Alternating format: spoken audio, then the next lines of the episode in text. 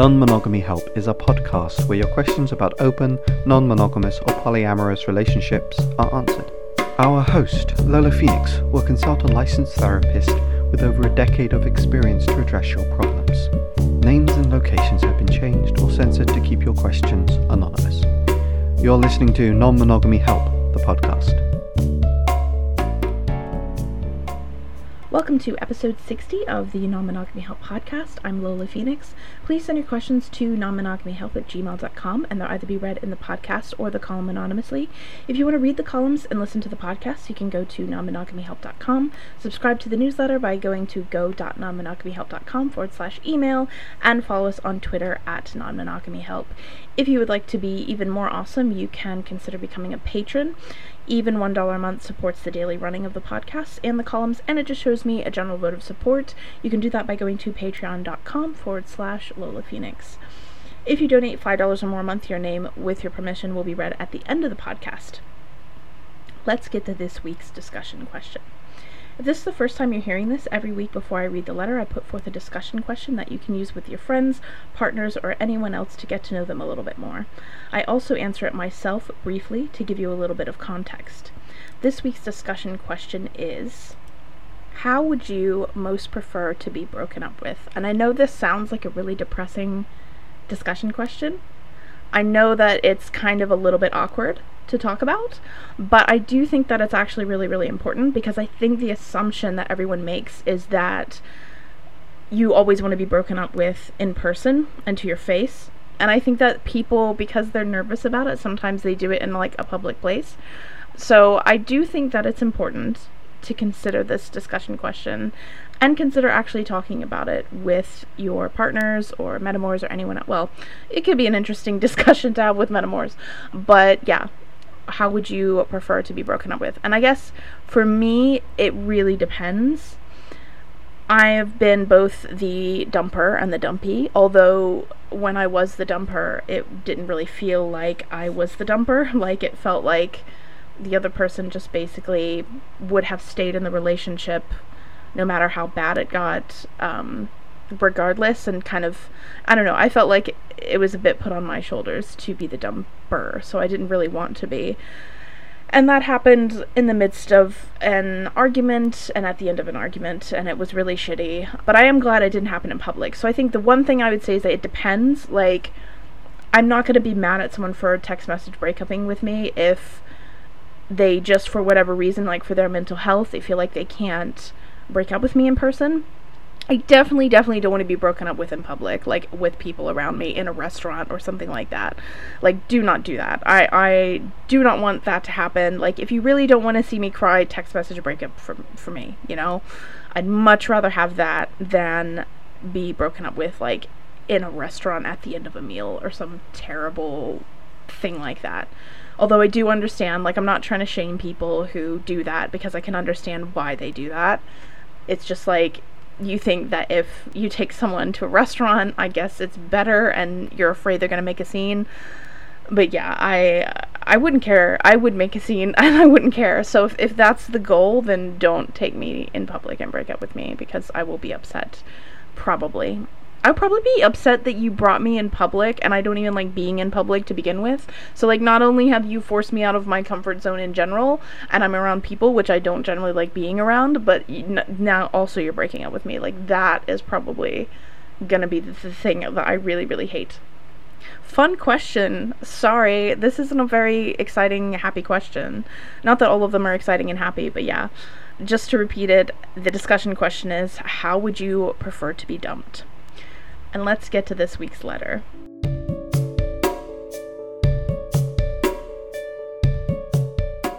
My boyfriend and I have been in a long term, close relationship for almost six years. Recently, he brought up the idea of wanting an open relationship. Neither of us have been with other people ever or have been in an open relationship before.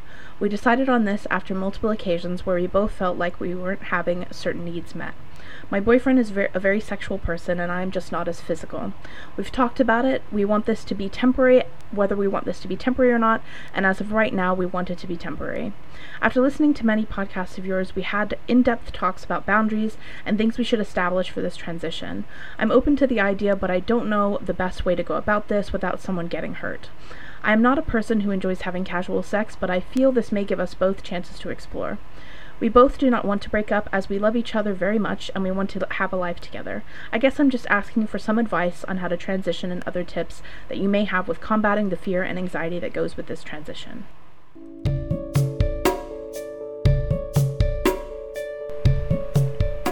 Before we get to this week's answer, I'm going to quickly plug the episode sponsor, BetterHelp. Quite often in a lot of my columns and podcasts, I encourage people to seek a polyamory friendly therapist, and for a lot of people, finding that locally is pretty impossible. So, BetterHelp can be a good option for finding an online therapist. It allows you to find therapists that you can send messages to any time of day, which can also be really useful. It does offer some financial aid if you can afford it, and you can also get 10% off of your first month using the promo code non monogamy help or going to betterhelp.com forward slash non monogamy help.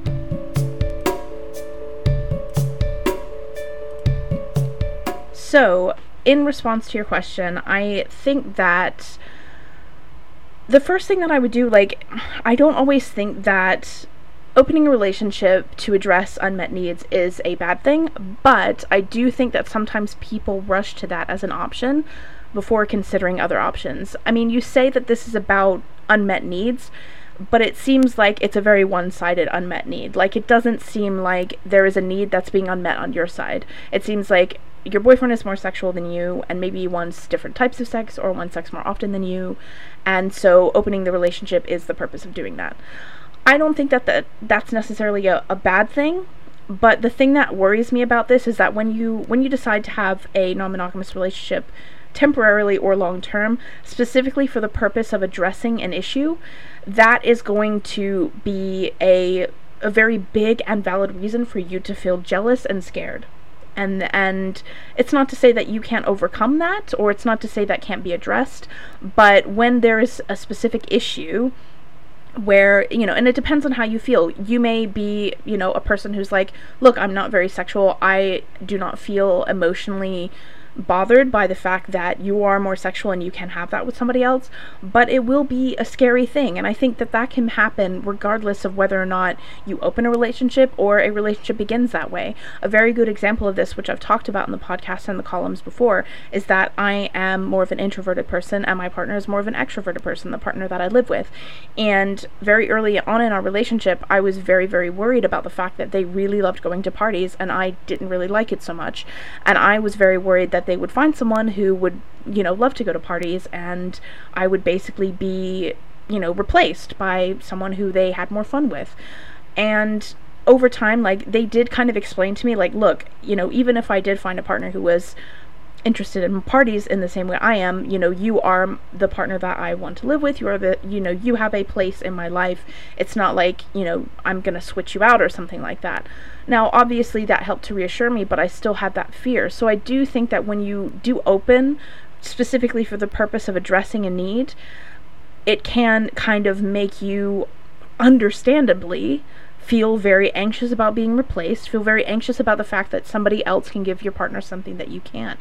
I think that the very the very real reality, especially in a culture where, you know, monogamy this kind of in a toxic monogamy, not just monogamy. But this, if you've lived in the same culture as I have, and maybe you haven't, but if you have, then you have learned that one person should meet everyone's need, and that is what true love is. And that if you're truly in love with someone, then you know you never feel anything for anyone else, and you, this person is perfect and amazing, and da da da da. Like you learn that stuff, and you do start to believe that stuff. And for a lot of monogamous people, that learning that that isn't necessarily the case, but they can still love and care about their partner, and they can still feel connected to their partner and they they still have a strong love for their partner is really challenging. So if you literally have a need that you can't meet for your partner, getting to a point where you're emotionally comfortable with that can be quite difficult. So the thing that I have to wonder is can there not be compromises made here? I'm sure that you may have already tried some stuff like that, and it's not that I necessarily think that you should have sex when you don't want to. That's not what I'm saying.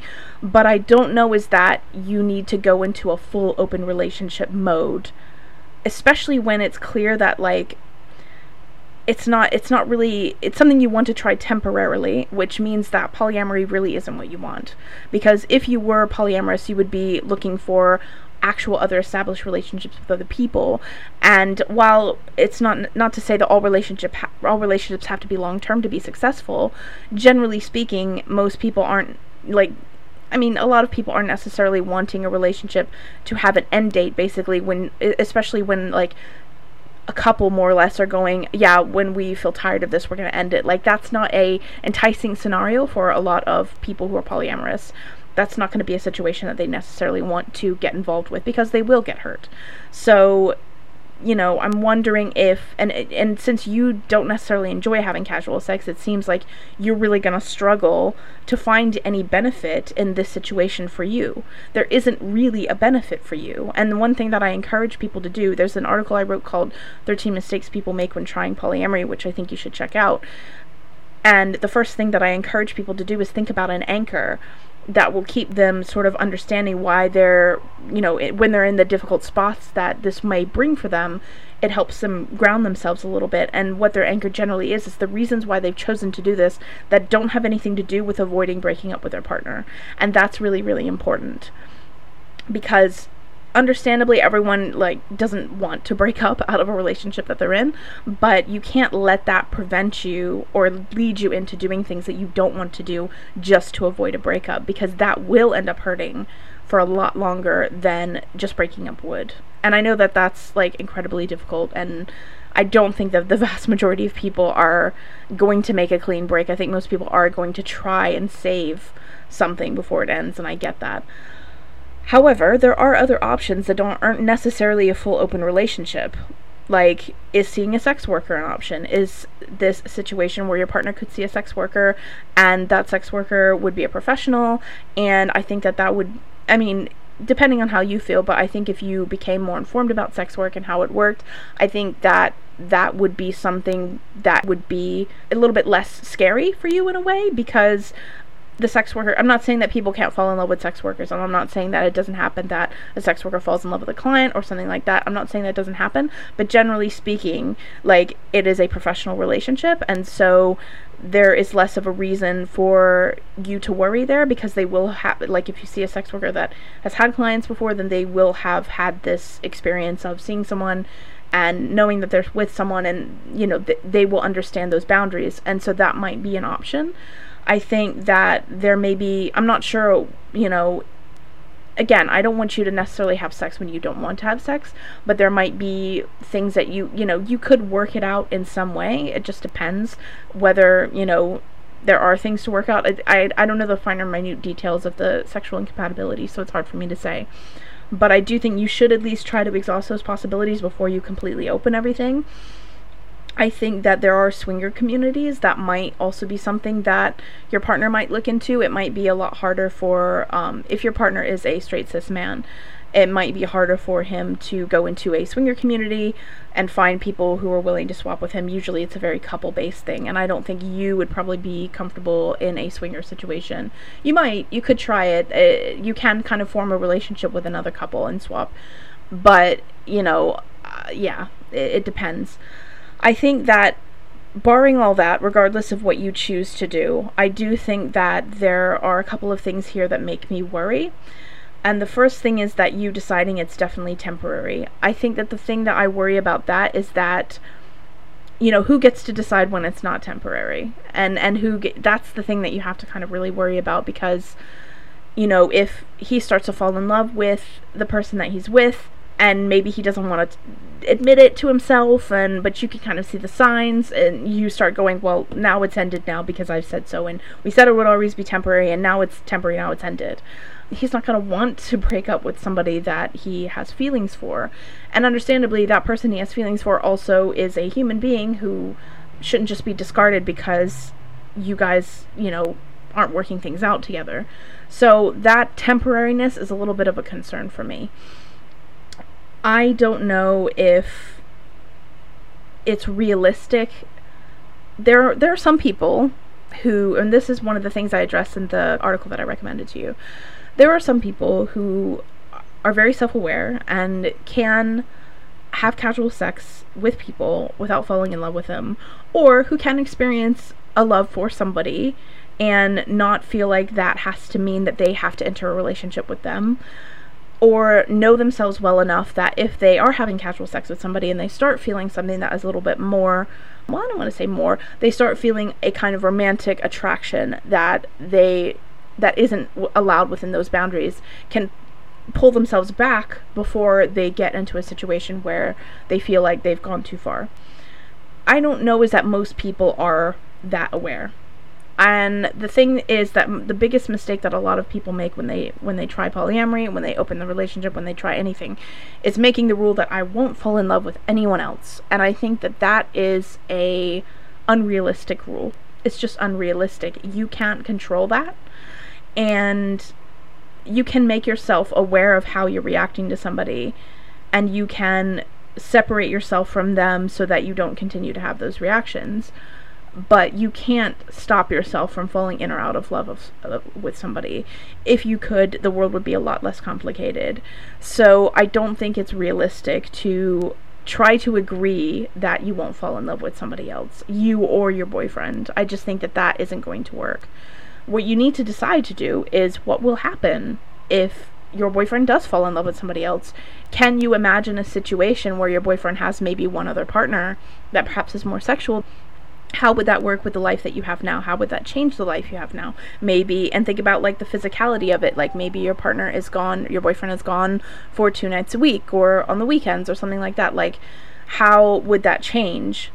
You know, because you say you don't want to, you don't want someone to get hurt but easily in this scenario the person that generally ends up being hurt is one of the, the is the person that is discarded when the couple wants to save their relationship over others. I know you don't want to break up and you want to life together, but the other people that your partner may or may not see also have rights. they also have their own life that they want, and it's important to consider that there is a whole guide you can look up on unicorn hunting. I don't really think that that's what you're trying to do here, but it's always good to understand the way that people who are often kind of sought out in these in a little bit of these kind of scenarios, it's important to understand their perspective. And even if your boyfriend is having casual sex with somebody, that doesn't mean that they can't be hurt. Because, as well, like, even if you're having casual sex with somebody, you could still be friends with that person. And a friend isn't someone that you just kind of chuck aside and never talk to again without that hurting them. So, it's also important to be aware of that as well. Like, I think sometimes when people make these kind of sex only agreements or I'm only going to sleep with these people, they often kind of forget that friendship is also a thing. And just because you know you you might still be friends with that person and just suddenly cutting them out of your life would hurt even if you didn't have romantic feelings for them. So yeah those are things to think about just to recap all of the things I've gone through here, I think first and foremost, exhaust all of the possibilities of you being able to be somewhat sexually compatible. Again, don't force yourself to have sex if you don't want to have sex. That's not what I'm saying. But depending on what kind of incompatibility you have, is there any room for, you know, some compromises to be made at some points? Just make sure you've exhausted that possibility before you necessarily jump to fully opening your relationship. Think about other ways to open, but not necessarily have a fully open relationship. So, like allowing your partner to see a sex worker is one option that you can consider. Maybe going into the swinger community again with the caveats about the swinger community that I've given. And then the other point is being realistic, both with your wanting it to be temporary and also with your basically you haven't like explicitly said that you have a rule against falling in love but it kind of seems like that's what this is basically because it's about casual sex and it seems like it's more about casual sex than it is about forming another relationship but just make sure you aren't doing that without saying that because i think that is is really an issue definitely challenge your kind of assumption within this dynamic that, or at least make it very clear to any person that you or your boyfriend does get involved with that you do have a hierarchical dyna- dynamic so they know if they want to get involved in that or not.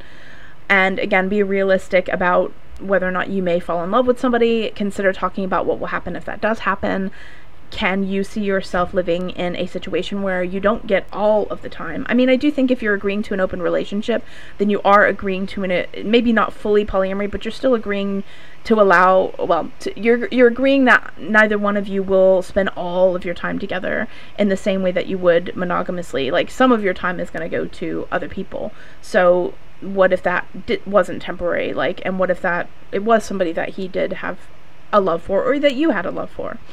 And then, yeah, last but not least, check out the 13 mistakes people make when trying polyamory article that I wrote. I think that has a lot of stuff about grounding, a lot of stuff about the kind of rules that people make without realizing it, sometimes realizing it when they first start polyamory, and that might help you out a little bit there. So I hope that helps, and good luck.